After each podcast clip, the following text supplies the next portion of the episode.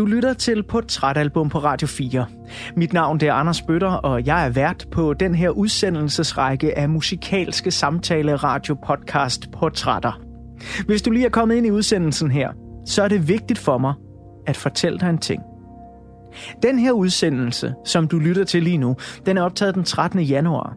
Altså midt under omikron corona pandemi version, ja, det kan jeg ikke huske. Men selvom den 13. januar 2022 ikke er mange måneder siden, så har verden jo ændret sig meget.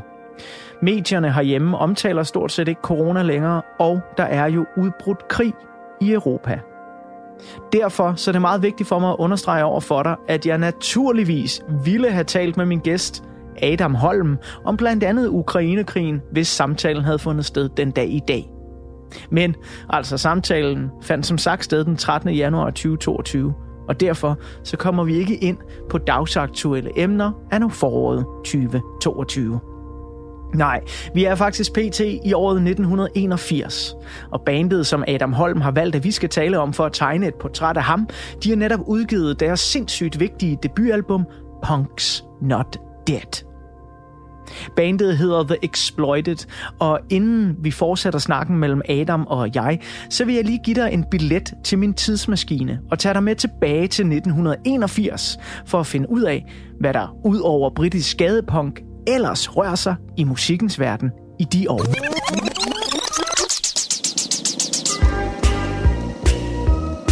I 1981 siger musikelskere over hele verden både goddag og farvel til nye spændende musikgenre og store vigtige stemmer.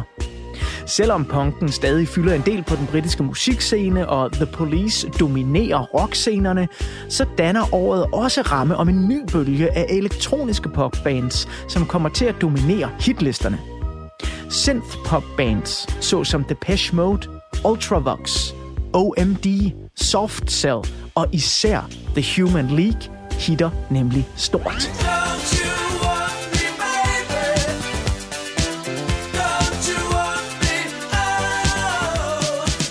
Over i USA, der bider os i Osborne hovedet af en flagermus til en fredagsbar hos pladselskabet CBS, alt imens Simon og Garfunkel triumferende spiller en i øvrigt gratis genforeningskoncert foran en halv million publikummer i New York City's Central Park. 1981's største amerikanske musiknyhed er dog nok, at der er nogen, der får den helt vildt skøre idé at lancere en tv-kanal, der kun spiller musikvideoer 24 timer i døgnet. Men altså, den 1. august 1981 åbner så den tv-kanal, der skal få allerstørst betydning for især slut 80'erne og start 90'ernes alternative musikstrømninger. MTV. Og meget symbolsk, så er den allerførste musikvideo, der bliver vist på MTV, The Bugles 1980 hit, Video Killed the Radio Star.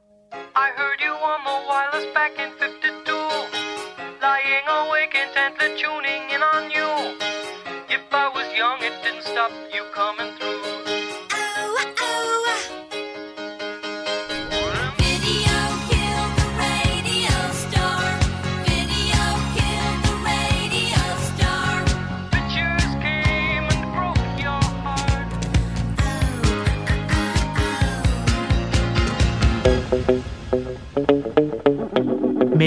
det er som sagt ikke kun nye tendenser, vi siger goddag til i musikkens verden i 1981. Vi siger også farvel til store, vigtige stemmer. Den 11. maj 1981 flyves Jamaicas største stjerne nogensinde til et hospital i Miami. Han er som kun 36-årig døende af kraft.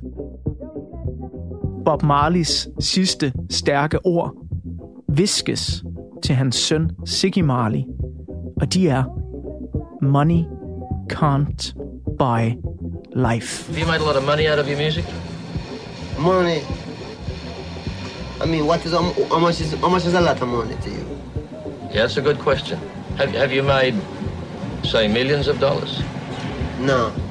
Are you a rich man? What do you mean rich? What do you mean? You have a lot of possessions, a lot well, of money in the bank. Possession make you rich? I know I don't have that type of richness. My richness is life forever. Her hjemme i Danmark er musikken sådan lidt i en identitetskrise. For hvor skal vi egentlig hen? Punken er næsten død, og popmusikken er næsten for sød. Kim Larsen forsøger at slå igennem i USA med det ujævne album Jungle Dreams, og der går endnu nogle år før navne som Thomas Helmi, Hanne, Sanne, Anne og Lis bliver kæmpe store solostjerner. Men ligesom et af 80'ernes største poprockbands, The Police, i 1981 har succes med at fusionere deres musik med reggaeens rytmer, så er der også danske bands, der her i Bob Marleys dødsår hitter med hvid person laver reggae-popmusik. Tøsedrengene, der er et af de første danske bands, der forsøger sig med et reggae-udtryk, hitter stort i 1981 med den her lille perle. Prøv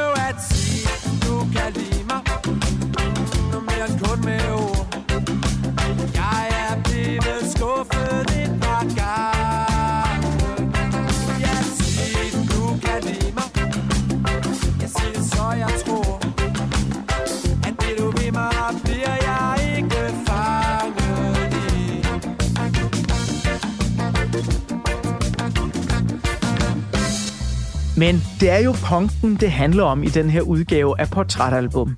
Og 1981 er også på den danske punkscene et forandringens år. For ligesom det har været tilfældet på den britiske og amerikanske punkscene, så brænder den der oprindelige ild, der skabte punk-eksplosionen i slut 70'erne, med så hård, hvidglødende intensitet, at den hurtigt brænder ud.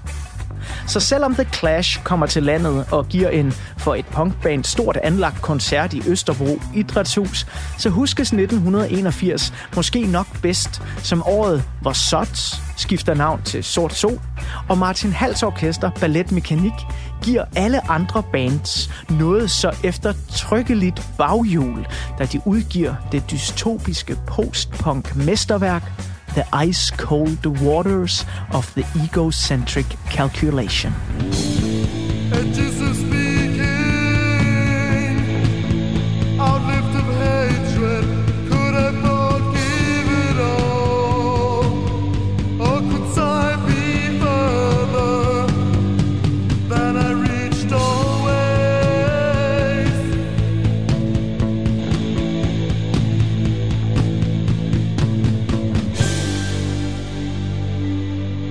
Men punken er jo som bekendt slet ikke død i 1981. Den er bare i gang med at transformere sig lidt. Og da det britiske band The Exploited udgiver mesterværket Punk's Not Dead, ja, så tror man på dem. Her der er endnu et af de numre, som Adam Holm har udvalgt fra det vanvittigt vigtige album. Det her er Army Life Part 2.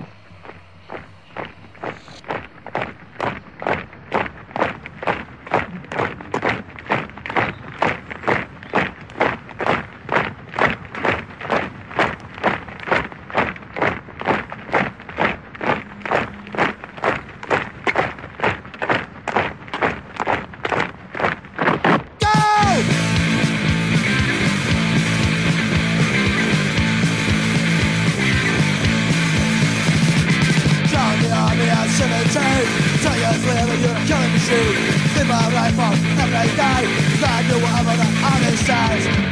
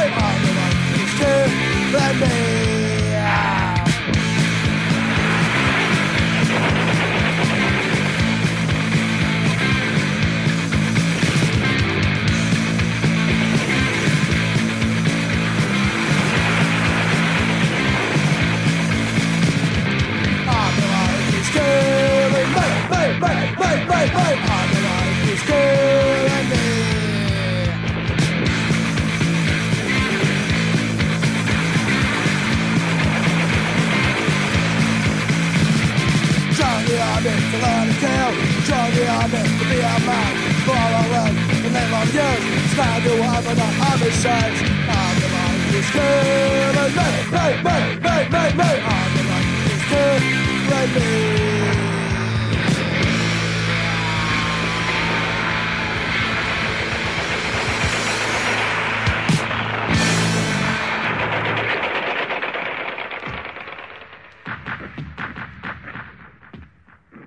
Endnu et nummer fra Exploiteds fantastiske debutalbum Punk's Not Dead. Måske en af de vigtigste titler, der er udgivet i punkens historie.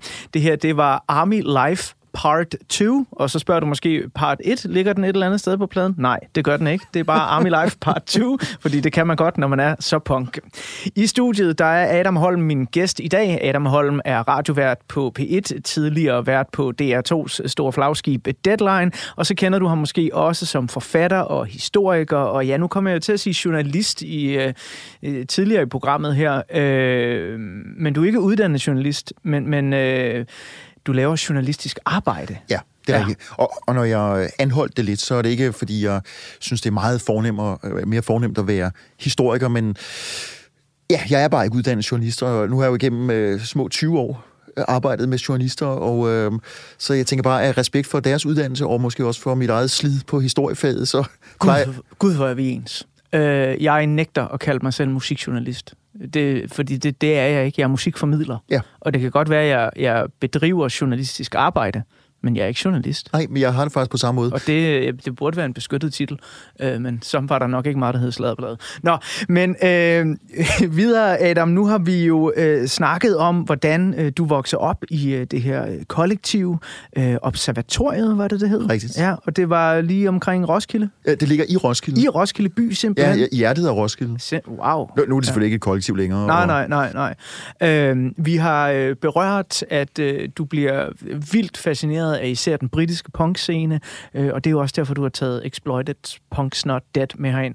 Jeg startede jo øh, her øh, den her øh, time af øh, udsendelsen med lige at give sådan et lille ris over, jamen, hvad hører man på hitlisterne dengang? Og det kunne alle lyttere jo godt høre. Det var lidt noget andet, end det, du har taget med her i studiet.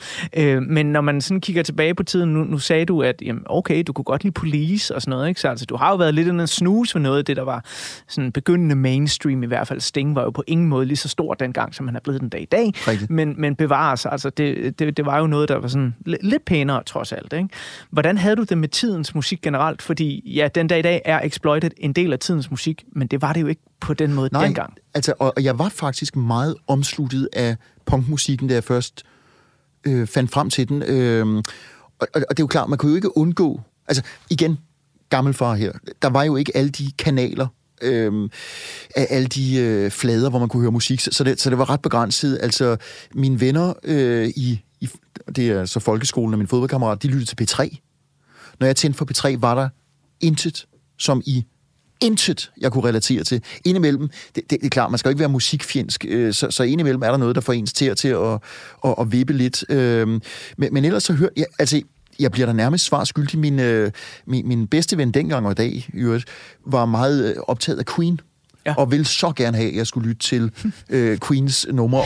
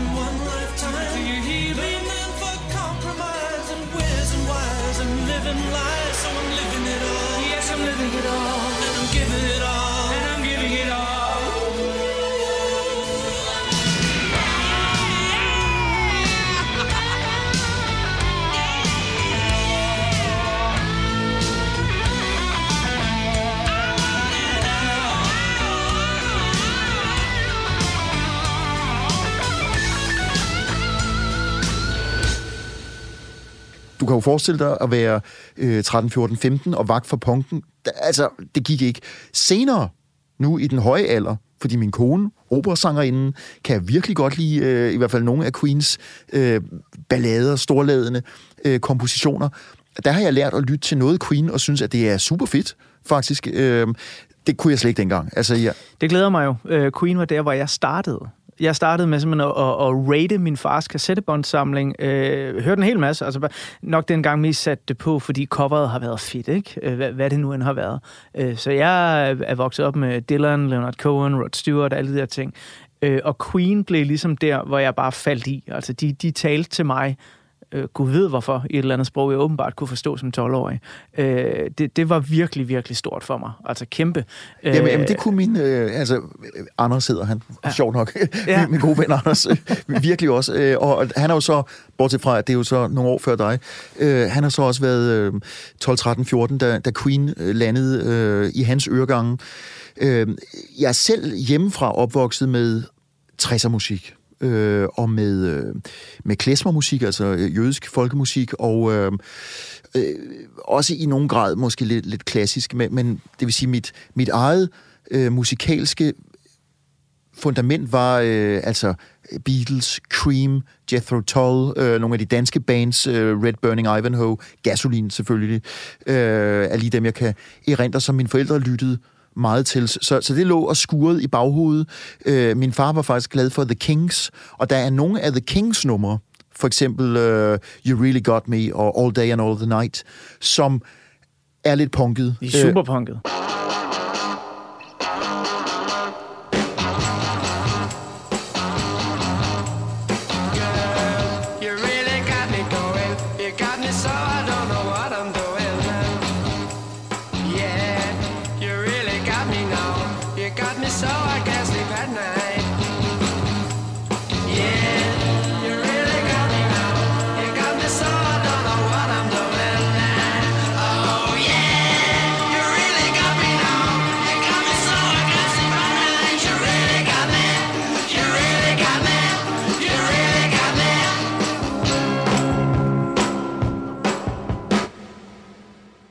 Øh, min øh, lillebror har spillet i et punkband, øh, altså hjemmestrikket punkband, og deres første sang var præcis Kings, bare lige øh, sat, øh, sat op i, i speedy mode. Øh, så, så derfor, jeg har på en måde haft det der lidt i, baghovedet, inden jeg fandt punken. Nu nævnte du selv klezmermusikken. Hvor, hvor meget fylder det jødiske, øh, lad os kalde det ophav, øh, eller øh, i, i dit liv?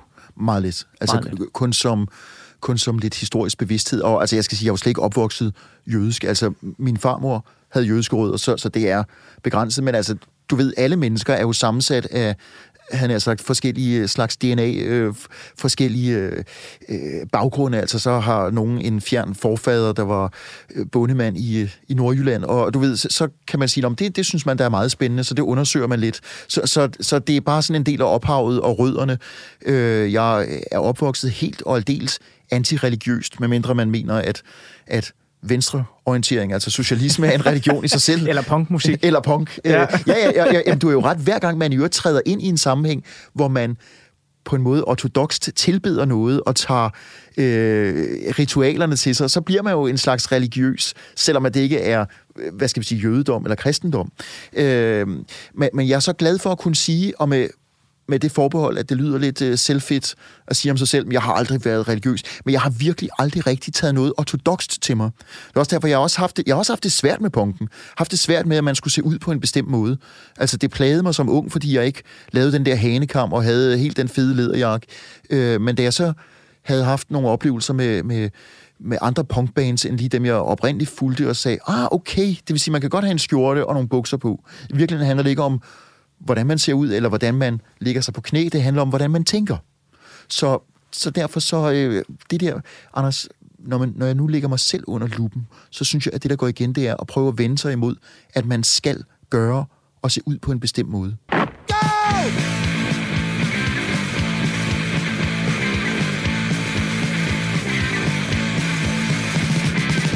the army at 17 Two years later you're killing With my rifle, every day I do have the army says On the line, still Me, me, me, me, me, me On the line, still Let me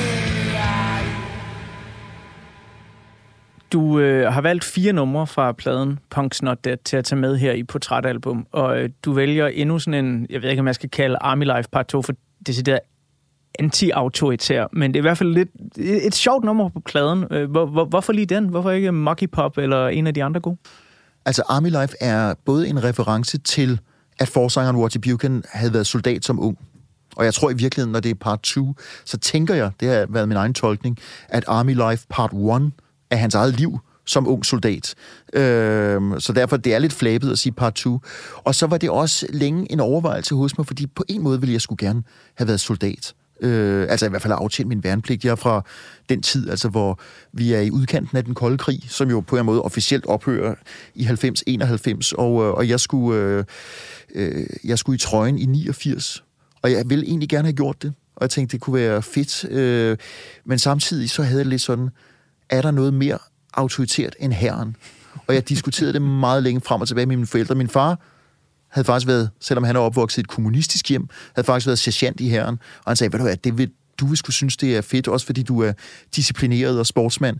Og min mor, øj, vi havde lange diskussioner. Og hun endte med at sige, prøv at høre, du kan jo altid, ligesom din farfar, min farfar havde også været modstandsmand under besættelsen og været under jorden, du kan jo altid, hvis der kommer krig, gøre som din farfar, gå under jorden med et våben. Og, og det talte til mig, så jeg tænkte, okay, jeg kan slå to fluer med et smæk. Jeg kan stadig fastholde, at jeg er øh, anti-autoritær og give øh, herren en fuckfinger, selvom jeg egentlig gerne ville have været derinde. Og så kan jeg jo øh, lege med tanken om, at jeg nok alligevel vil blive modstandsmand. Det er dødsmart, det der. Adam. Det er dødsmart Det er- og døddumt og død ungt. ja, det er meget ungt. Det er meget ungt. Nå, ja. men så, det var en meget god forklaring på, hvorfor Army Life også har øh, en eller anden tiltrækning til dig. Og jeg har aldrig selv tolket den der, men det har jeg i hovedet nu også, at jamen, part 1, Army Life part 1, det er jo selvfølgelig hans egen øh, tur i, i trøjen, kan man sige. Han, han var i herren fra han var 17 til han var i, i start 20'erne. Wow. Og tjente som øh, mange britiske soldater. Altså han var en del af, af det skotske korps, som jo indgår i den britiske her. Der var han i Nordirland øh, på patrulje i en periode. Jeg tror også nogle gange sådan nogle oplevelser som det her, som man jo ikke altid hører så meget om, hvis man øh, sådan analyserer og interesserer sig for musikhistorien. Det er jo også noget af det, tror jeg, der har givet punken den energi. Fordi du har en masse unge mennesker, der siger, nok er nok. Rigtigt. Nu, nu skal jeg simpelthen noget andet end det her. Ikke? Nu, nu skal jeg ud af det her konforme, autoritære, hvad det nu kan være, man er havnet i. Ikke? Øh, men det er sjovt faktisk, når jeg sidder, jeg sidder lige og kigger på øh, pladen, øh, og ikke fordi jeg går vildt meget op i Spotifys algoritmer, eller hvad folk derinde lytter på, men Army Life Part 2 er faktisk det mindst spillede nummer på Spotify på hele den her plade. Nå, okay. Der kan Altså- altså, bare se, hvad- er så det mest spillede? Kan du se det? det mest spillede, så vidt jeg lige kan se, det plejer oftest at være det første nummer. Okay. Øh, for, fordi sådan er det jo bare, når folk sætter en plade på, kan jeg lide det her, og så skipper de ud. Det, det er det næsten også her. De, de, de, de første tre numre har mest, men, men faktisk... Nej, ha! et nummer, vi skal høre senere, som jeg elsker, og du hader, har langt flere afspilninger end Det de er andre. ikke rigtigt. Det er rigtigt. Det er simpelthen mit hadenummer på den plade, mm. og måske overhovedet af, af punknummer generelt. Hvad det er for et nummer, det kommer vi tilbage til lige om lidt. Nu har vi snakket lidt og, rundt om det her med øh, jamen, religion og, og forskellige øh, traditioner inden for musikken også, og jeg, jeg nævnte punken som værende sådan lidt en forfængelig ting. Den går igen i heavy metalen, en meget religion-kritisk musikgenre, sådan rent traditionelt, men i den grad også en musikgenre, der hylder sine traditioner nærmest på en, en religiøs måde til tider, ikke? Øh, hvilket der også er et kæmpe modsætningsforhold i, jeg kan tale længe om. Øh, og som sagt, så jeg er selv ateist, men jeg har ret stor respekt for mennesker, som kan finde en ro og en balance i deres religion, så de bliver bedre mennesker af at have en mm, art system at, at følge på en eller anden Ja. måde. Ikke? Du selv som artist, med nogle af de udtalelser, du også har givet igennem årene, øh, som har været øh, rimelig krasse, i hvert fald for en DR-vært, kan man sige. Hvordan har du det selv med religiøse mennesker? Jamen, jeg, jeg synes faktisk, nu har vi virkelig siddet og rygklappet og bekræftet hinanden her, Anders, men men jeg synes faktisk, du rammer det meget godt. Øh, du er så kommet til den indsigt måske tidligere og på et mere moden plan end jeg selv. Øh, fordi øh, indtil for relativt nylig, og der taler vi altså for et par år siden, der, der har jeg været, synes jeg næsten, nu er jeg ikke generelt aggressiv over for mine medmennesker, men jeg har været meget uforsonlig over for folk med en tro, og har altså hver eneste gang ting, I ligger under for en falsk bevidsthed. Hvordan kan I i øvrigt, altså mange er jo veluddannede, øh, hvordan i alverden kan I gå rundt med den her narsut i munden og, og altså tro på et eller andet? Øh, og, og, og det har ligesom været mit, mit afsæt, og jeg har, som du siger, ytret mig i forskellige Ja, det sammenhænge. var jo præcis det, du På- sagde på- i en, i en kronik. Religion er ganske enkelt ren narsut, skrev du. Ja, ja, lige præcis. Og jeg fik også virkelig på puklen. Men i de senere år, og der er ikke rigtig sket noget radikalt. Øh, måske er jeg bare blevet, altså ikke alene kropsligt rundere med alderen, men også øh, mentalt, der har jeg tænkt, nøjagtigt som du siger, der findes der masser af mennesker, som har religion som øh, altså inde på livet, og, og som ikke forsøger at missionere eller udbrede, eller er, er voldsomt øh, sådan øh, hellig enfoldig, men som altså af forskellige grunde, altså hvor, hvor tro betyder en tro på medmennesker og kærlighed. Det kan så godt være, at de øh, bruger en instans, der hedder Gud, altså det vi vil kalde metafysik, og de henviser til Jesus og mirakler, og øh, hvordan jorden er blevet skabt. Det kan vi så skændes om, men, men, men, men de er gode og skikkelige, begavede mennesker, øh, som bare har et andet standpunkt. Og, og det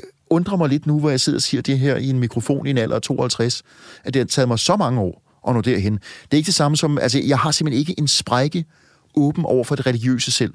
Men, øh, men jeg accepterer virkelig nu, og det burde jeg have gjort for længst, at folk øh, kan trives med deres religion på helt fint øh, på helt fin måde. Jeg tror, det jeg har sat op for mig selv, det er, at religiøse mennesker er som regel øh, mennesker med skyklapper. De er lidt fanatisk anlagt, og de prøver hele tiden at udrydde alt det, som er menneskeligt og nærværende og naturligt, øh, og, og ligesom øh, fjerne det fra os. Og, og jeg, er, jeg er humanist, vil jeg sige, uden at gøre for stor stats af det. Jeg er stor tilhænger af mennesket i alt dets mangfoldighed med enorme fejl og mangler. Øh, og der har jeg tænkt, at der er religionen en modsætning, fordi religiøse mennesker er... Øh, de er konformister, de er moralister, og det, det vil jeg sgu ikke vide af. Men det synspunkt har jeg ligesom blødt op på, fordi jeg har også mødt masser af mennesker, hvor jeg har tænkt, gud, er du religiøs? Altså, du er ligesom mig, du... Nå, okay. Så altså, øh, jeg, jeg har fået øh, afmonteret nogle fordomme, vil jeg sige. Og det tror jeg, øh, lige meget hvor man er i livet, øh, kan være sundt at, at få gjort. Jeg tror, den, den største oplevelse for mig i mit liv, der hvor min øh, passerspids skal sættes ned, er, at øh, da jeg er 18 år gammel, der øh, kommer jeg ind på en international skole, The Mahindra United World College of India, og jeg rejser til Indien for at tage 2. og 3. G øh, i Indien og gennemføre en, øh, en IB. Øh, og på den her skole, der er der, øh, jeg kan faktisk ikke huske det, men, men i hvert fald over 100 forskellige nationaliteter. Øh, og der ser jeg jo øh, folk fra Jordan, Palæstina osv., leve side om side med folk fra øh, Israel, øh, USA øh, og alle sådan nogle ting her, hvor, hvor, hvor jeg jo allerede på det tidspunkt, selvom jeg er ikke vildt politisk vagt eller klog på den måde, men jeg ser ligesom, okay, der, der er nogle fronter, der er trukket meget skarpt op i verden, som er trukket op af nogle voksne mennesker. Det kunne være, at vi unge, der er her, og det er jo øvrigt hele ideen med United World Colleges, at man siger, unge mennesker, de skal mødes, og det skal de, inden de får skabt den her meget firkantede identitet, som den voksne verden trækker ned over os. Og den oplevelse, den passerspids, har jo gjort, at jeg siden han har gået til livet langt mere åbent øh, og nysgerrigt, og netop tænkt sådan, jamen, der er en her, som jeg svinger vildt godt med, og som jeg bare har de vildeste byture med. Men han ligger på et politisk spektrum, der er så langt væk fra mit eget, at jeg ikke burde kunne være i stue med vedkommende. Men det kunne jeg jo godt alligevel. Øh, ligesom jeg havde gode venner, øh, også på skolen der, der jo var, var meget troende. Øh, så man bliver vel også rundere med alderen. Øh, og, og jeg tror tidligere, der så jeg det måske lidt som sådan en, øh, en svaghed. Ja. At, at man mistede sine idealer, som man blev ældre. Og øh, der var engang nogen, der sagde til mig, ja, jeg stemte jo også venstreorienteret, dengang jeg var ung, men så blev jeg klogere. Og jeg kan huske, da jeg var teenager, der var jeg rasende over det, fordi jeg, jeg var i den grad ude på en fløj på det tidspunkt. Øh, men den dag i dag tror jeg, det, det handler ikke om svaghed, men, men det handler om at, at lære mere af, af verden og sig selv. Og det vil jeg da håbe, at de fleste mennesker kommer ud for på et eller andet tidspunkt. Må jeg sige amen? Ja, når nu vi taler om det. jeg, jeg synes, det var en, en virkelig god øh, opsummering, for ikke at sige en prædiken, som jeg kan øh, skrive under på. Jeg, jeg har faktisk haft det sådan, vi, vi taler nu om at være, have nogle fastlåste bevidstheder, kan man næsten sige. Øhm, og, og det har mange af os jo. Altså, vi, vi opdrages i bestemte miljøer og lærer nogle, øh, nogle bestemte tankesæt at kende fra barns ben, som vi øh, måske tager fuldstændig til os, eller i hvert fald tager til os, og på et tidspunkt skal øh, bløde lidt op, og måske endda bortstøde. Og jeg tror ikke, jeg overdriver, hvis jeg siger, at jeg har været i starten af 20'erne på universitetet, vi taler starten af 90'erne så, øh, før jeg for alvor begyndte at, øh, at sådan have dialog med mennesker, jævnaldrende, som havde et andet politisk ståsted end mig selv.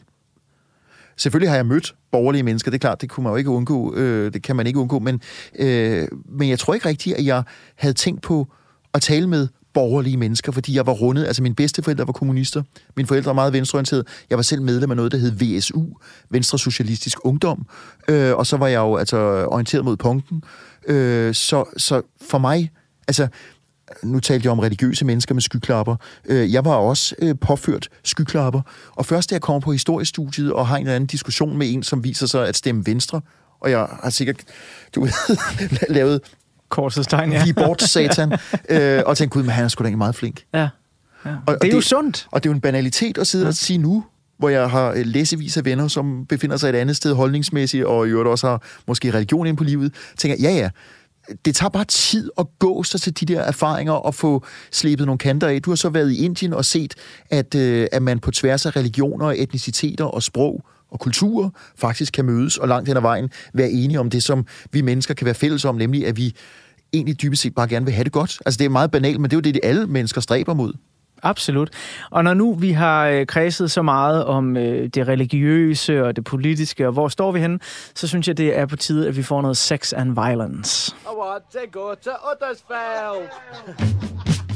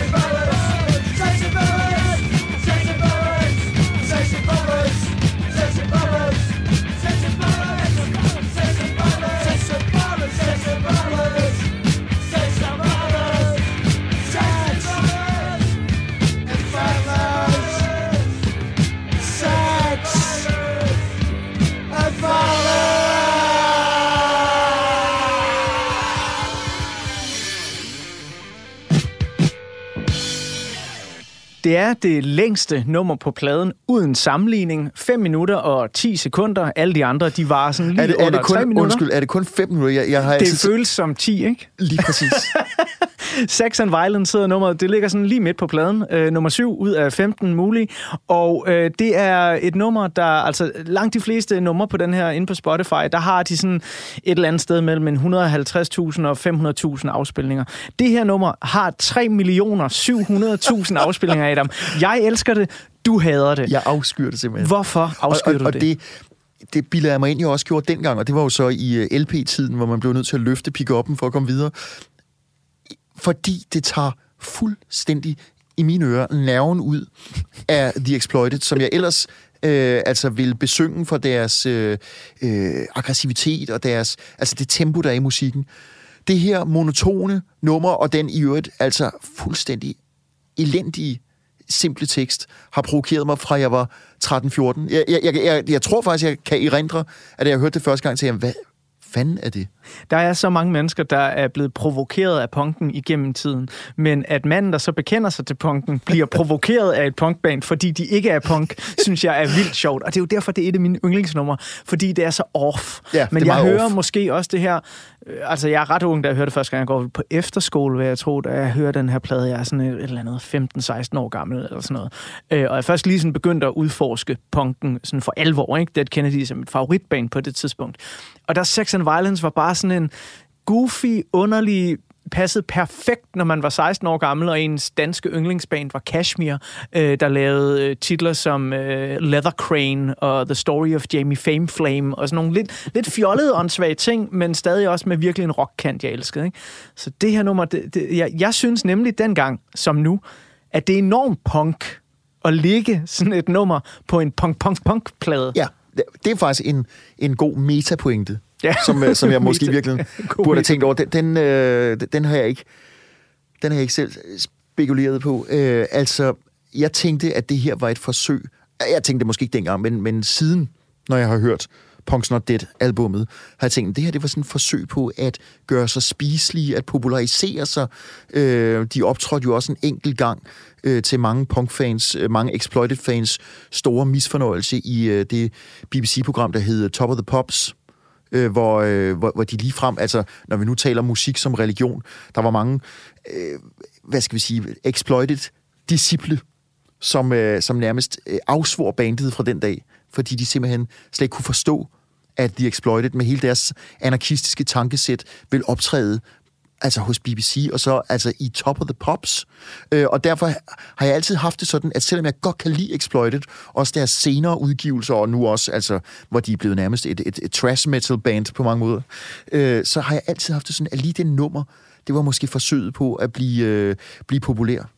Det sjove er, at altså, det virkede jo ikke dengang, fordi det var heller ikke et radiohit. Den er fem minutter lang. Men du fik jo ret i det, at når jeg ser på Spotify, så er der 3.700.000 afspilninger, så, som jo er, er 2,5 million mere end de bedste numre på pladen. For jeg giver dig jo helt ret. Det, det er jo ikke et godt nummer per se. Nej. Men, men det er bare en interessant ting, og jeg synes, det er, øh, de tager sig en frihed. Og apropos det her med frihed, så når vi jo til et spørgsmål, øh, som jeg altid lige skal forberede mine gæster på, at det, det, det handler ikke nødvendigvis sådan om, om store, tunge ting i livet, men jeg kan godt lide små øjeblikke, hvor jeg er frigjort, hvor jeg måske laver noget civil ulydighed. Øh, der er mange forskellige eksempler på, hvad jeg har lavet igennem livet. Øhm, kom med et et af dem er, øh, jeg tror det er det første år, jeg er ansat på Danmarks Radio. DR-byen er ikke øh, bygget helt færdig endnu, og derfor så har man det også sådan, jamen de her øh, forskellige øh, låsekoder, som man kender, bip, kort, og så skal man trykke en kode, så kan man komme ind. Det er ikke alle steder, at de sådan helt er effektiveret endnu, fordi der skal gå håndværkere ind og ud. Og jeg finder ud af ude på Danmarks Radio til en julefrokost af alle steder, at der er en elevator i koncerthuset, den store blå kasse, hvor der står sal, jeg tror det er 0, 1, 2, 3, 8. Og jeg tænker jo til den der julefrokost, 8? Mm. Det er der ingen andre steder i DR-byen, hvor der er noget, der er, er, er så højt. Jeg tænker, det må jo være helt op. Kan jeg må trykke på den? Det kan jeg. Og så finder jeg simpelthen ud af, at jeg kan komme ud på taget af koncerthuset. Og det gør jeg til den her julefrokost. Øh, jeg har en lille rumcigaret med, og en øh, flaske ret hård sprut. Okay. Og så sidder jeg ellers deroppe. Alene? Nej, jeg har en, og hans navn vil jeg ikke sige, fordi det kan få konsekvenser, en, en, en nuværende, rimelig højt placeret chef med. Det var han ikke dengang. Der var vi begge to nærmest bare studenter med 11. Vi, vi taler plus 14 år siden det her, ikke? Og jeg kan huske, vi sad deroppe, og jeg vidste selvfølgelig godt, hvis vi bliver opdaget i det her, altså, jeg ved ikke, om man fyrer studenter med hjælper for sådan noget, eller også så får man bare en røffel, og det kan det regne ud, ikke? Men vi havde det også sådan, vi har ikke brugt ind i noget. Det, det er bare de her bip-koder, Ja. der ikke lige er blevet installeret i koncerthuset nu, fordi håndværkerne render ind og. Så vi sad deroppe på taget, og bare havde det så fedt. Og lige der, der følte jeg mig så frigjort. Jeg var sådan helt, altså, verden er simpelthen så vild. Jeg står og kigger ud over Amagerfællet. Øh, havde det været en sommernat, så havde solen jo været ved at stå op, men, men det var jo pissehammerende koldt, fordi det var som sagt til en julefrokost i december. Ikke? Du har sikkert flere af sådan nogle oplevelser i dit liv, men hvis du på ryggraden lige skal tænke tilbage, hvad er så en af de frigjorte ting, du har gjort i livet, som er blevet med dig som en god oplevelse? Det er faktisk et, et sjovt spørgsmål, Anders, fordi uden at gøre for meget stas af min baggrund, så er jeg egentlig opdraget ret frigjort. Altså det, det, det var jo en del af det at vokse op i, i et kollektiv. Ikke at der ikke var regler, for det, det er der jo i alle sociale sammenhæng, men øh, jeg har fra en relativt tidlig færd i livet set, at noget af det, som jeg på en måde næsten var opvokset med som noget naturligt, for andre har forekommet at være øh, ikke vildt, men i hvert fald, øh, altså fordi nogle af mine skolekammerater voksede op under det, jeg sagt meget simpelt vil kalde noget mere øh, konservative rammer. Så derfor har jeg faktisk lidt svært ved lige at tænke på noget meget frigjort, fordi jeg på en måde føler, at, at det ligger i mig, øh, ikke at overskride nogle, nogle normer, som andre gisper over, fordi jeg, jeg, jeg er jo ikke på den måde øh, ud af en tangent, men, men jeg kan bare... S- det er sgu svært, fordi altså sådan noget, som du nævner der, synes jeg også, jeg har prøvet. Måske ikke lige at, at fi- finde op til taget af koncerthuset, men, men jeg har... Øh, altså... Jeg synes, jeg faktisk har foretaget mig en del, som, som jeg vil kalde altså, frigjort, øh, også, i, også i, i virkeligheden i mit private liv. Så øh, du må Men fø, føler du dig som et frigjort menneske? Ja, det synes jeg egentlig. Altså, med det forbehold, at vi jo alle sammen, der, der er jo nogle koder, vi kender. Altså, lad os glemme alt med lovgivning, for det respekterer vi, men, men, men der er jo selvfølgelig nogle sociale koder. Altså, jeg kommer jo ikke cyklende herind øh, med bare røv, for eksempel. altså, så, så, så det er jo ikke sådan, at jeg, at jeg bare øh, i mig selv giver los i konventioner, men, men jeg har det sådan, at øh, selvom jeg generelt ikke er ligeglad, du ved, folk har det med at sige, at jeg er da ligeglad, hvad andre tænker. Jeg er aldrig ligeglad, hvad andre tænker. Ikke så meget knyttet til mig, men, men jeg er da optaget af, hvad andre mennesker tænker om det ene og det andet. Så på den måde er jeg ikke ligeglad med mine omgivelser, men jeg er relativt kold i røven over for at foretage mig noget, som øh, måske kan forekomme lidt off, øh, fordi jeg tænker, men hvis ikke det skader andre, hvis ikke det er indbrud eller ildspåsættelse eller voldelig overfald, så, så må man da godt gøre noget. Altså, jeg, jeg har også kravlet rundt forskellige steder og, øh, og så videre. Så, så det frigjorde jeg. Du, du må undskylde, jeg ikke kommer på noget konkret. Øh, Men det elsker jeg faktisk, du gør, fordi det siger jo også en hel del om dit liv. Der er masser af andre, jeg har haft herinde på portrætalbum, som, ja, uden at sige noget dårligt om, måske lever et lidt mere konformt liv. Et, et lidt mere øh, standard hverdagsliv af dagens Danmark, og som så kan tænke tilbage på den vilde tid i deres gymnasie, hvor de gjorde det her med den og den. Så det er jo, det er jo en, en gave til dig selv i hvert fald. Klap dig selv på ryggen altså, for at være et frigjort menneske. jeg har gjort noget, og det tror jeg jo selvfølgelig mange mennesker har, fordi alle har nogle fornemmelser af grænser. Jeg har så også, det er ikke nødvendigvis det frigjort, men jeg har også overskrevet mine egne grænser nogle gange på en ikke god måde. Altså, øh, jeg har... Nu sagde jeg, at jeg holdt op med at stjæle som 14-15-årig, det gjorde jeg også, men da jeg var ældre og fattig og studerede, var jeg sammen med nogle studiekammerater nogle gange på raids i supermarkedet med tomme tasker, ud fra den helt klare idé om, jamen altså, de der storkøbmænd, de har sgu da masser af penge i ryggen, og, og det er jo ikke ekspedienterne eller den øh, lokale butiksbestyrer, vi rammer. Øh, så sådan noget der, det, det er noget, jeg tænker på med flovhed. Det er jo ikke frigjorthed, det øh, Men det, det kan da godt have føltes som i øjeblikket. Lige præcis. Det, Absolut. Det føltes det måske som, hvor jeg tænkte, i virkeligheden, fuck systemet. Ja. Og det er så en 2-23-årig universitetsstuderende, som øh, havde den idé, at han skulle være gymnasielærer. Nu bliver så Ph.D. i historie, inden jeg så øh, kom i, i medieverdenen. Men du ved, øh, det er det, jeg mener, man, så sætter man sine egne standarder og siger, det må jeg gerne, og så undskylder man sig med, mand, det var mig og et par af de venner der, at øh, jamen, altså Netto eller Fakta, eller hvad butikkerne nu hed, det har de ikke ondt af. Det er Mærsk Markini Møllers penge. Øh, og så synes man jo næsten, at det var en revolutionær handling. Øh, så øh, det, det, var, det var, hvad skal man sige, en negativ overskridelse, en negativ frigjorthed. Øh, og, og for den anden del, så har jeg det lidt sådan, at altså, jeg render som nævnt ikke nøgen rundt i gaderne. Øh, det, det vil jeg ikke bryde mig om. Jeg gør det heller ikke på strandene. Men, men, men jeg føler mig relativt øh, fri sådan til at, at være den, jeg er. Og så, så på den måde synes jeg, jeg har en vis øh, frigjorthed. Men det er jo også et dejligt portræt at kunne ende med at tegne af dig. Adam Holm, det frigjorte menneske. Okay. det synes jeg er skønt. Mama, mama, close enough to me. Mama, mama, close enough to me. Mama, mama, close enough to me. Here they come.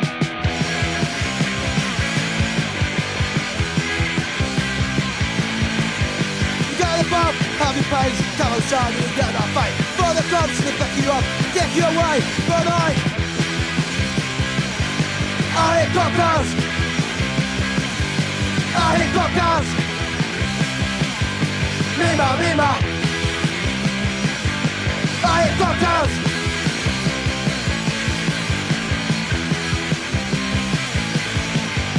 Cocktails. Push on the shake, get them round my on the cocktails. They don't care when they run around, but they're carrying a shot of cunts.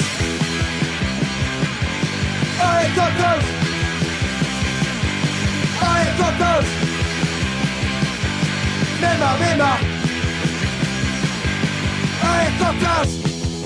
Yeah. I hate cocktails. I hate cocktails. I hate cocktails. I hate cocktails.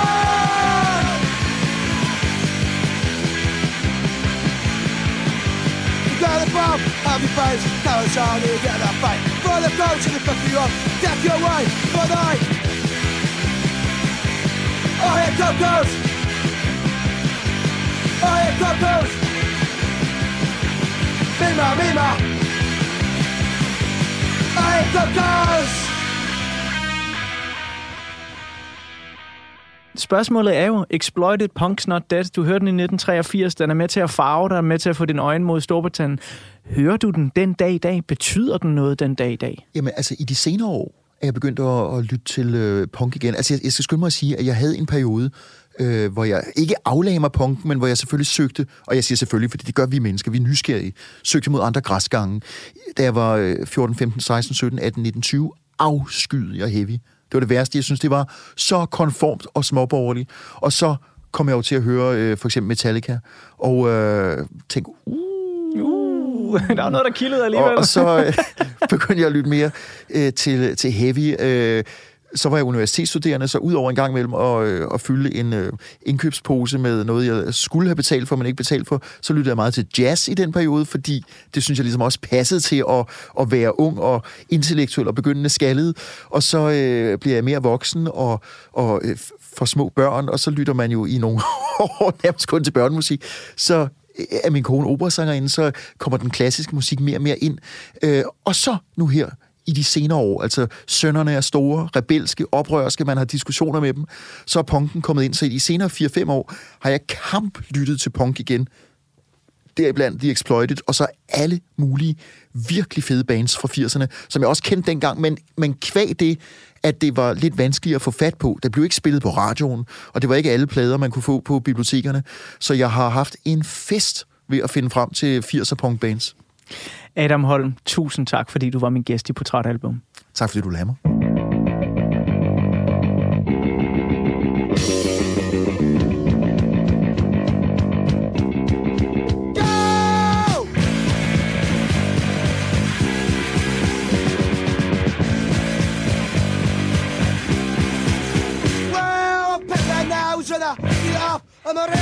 Hunting and I'm a fucking pop. I'm a monkey pop. I'm a monkey pop. I'm a monkey pop. I'm a monkey pop. I'm a monkey pop. I'm a monkey pop. I'm a monkey pop. I'm a pop. Ow, don't take drugs and giving blew up. Bastard people, I'm a fucking pop, I'm a mucky pop, I'm a mucky pop, I'm a mucky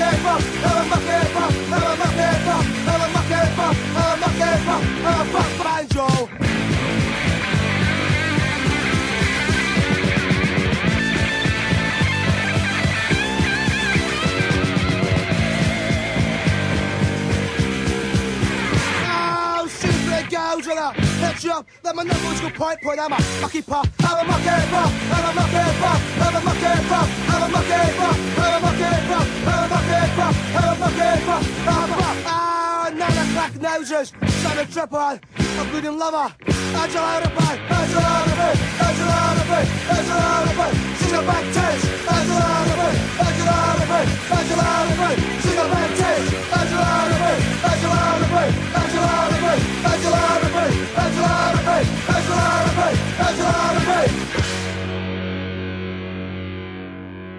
Portrætalbum er produceret af Tiny Media for Radio 4. Mit navn er Anders Bøtter, og sammen med lyddesigner og klipper Emil Germod, der vil jeg gerne sige mange gange tak, fordi du lyttede med.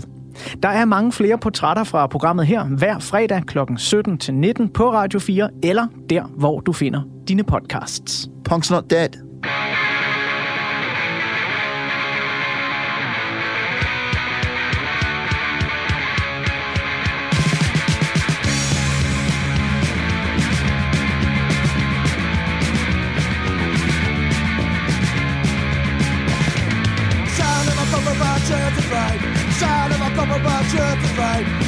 Watch or you're gonna end up back inside.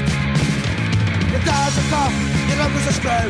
You want some sock to looking at the prisoners. Your sister you walk, you found them out, and every.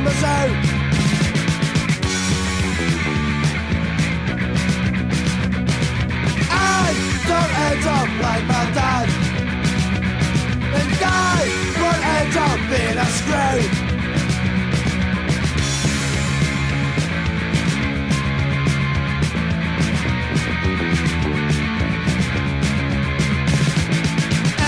Pressure for 20 days But I'm afraid I've got to pay It wasn't meant, it wasn't me And I've been framed I did it in a car. it wasn't my fault It came after it a broken bottle Tried to warn him, I had no name And now he's dead.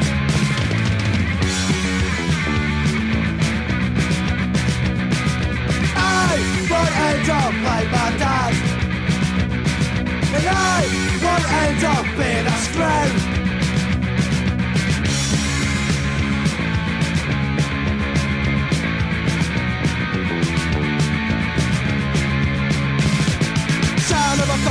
church is right. Son of a cop of our church is right. You better watch out, or you're gonna end up back inside. The doesn't pop, your ankles are screwed. You watch them in soft and looking at the prisoners. Sister, you walk in the front of the house, I'm having my sound.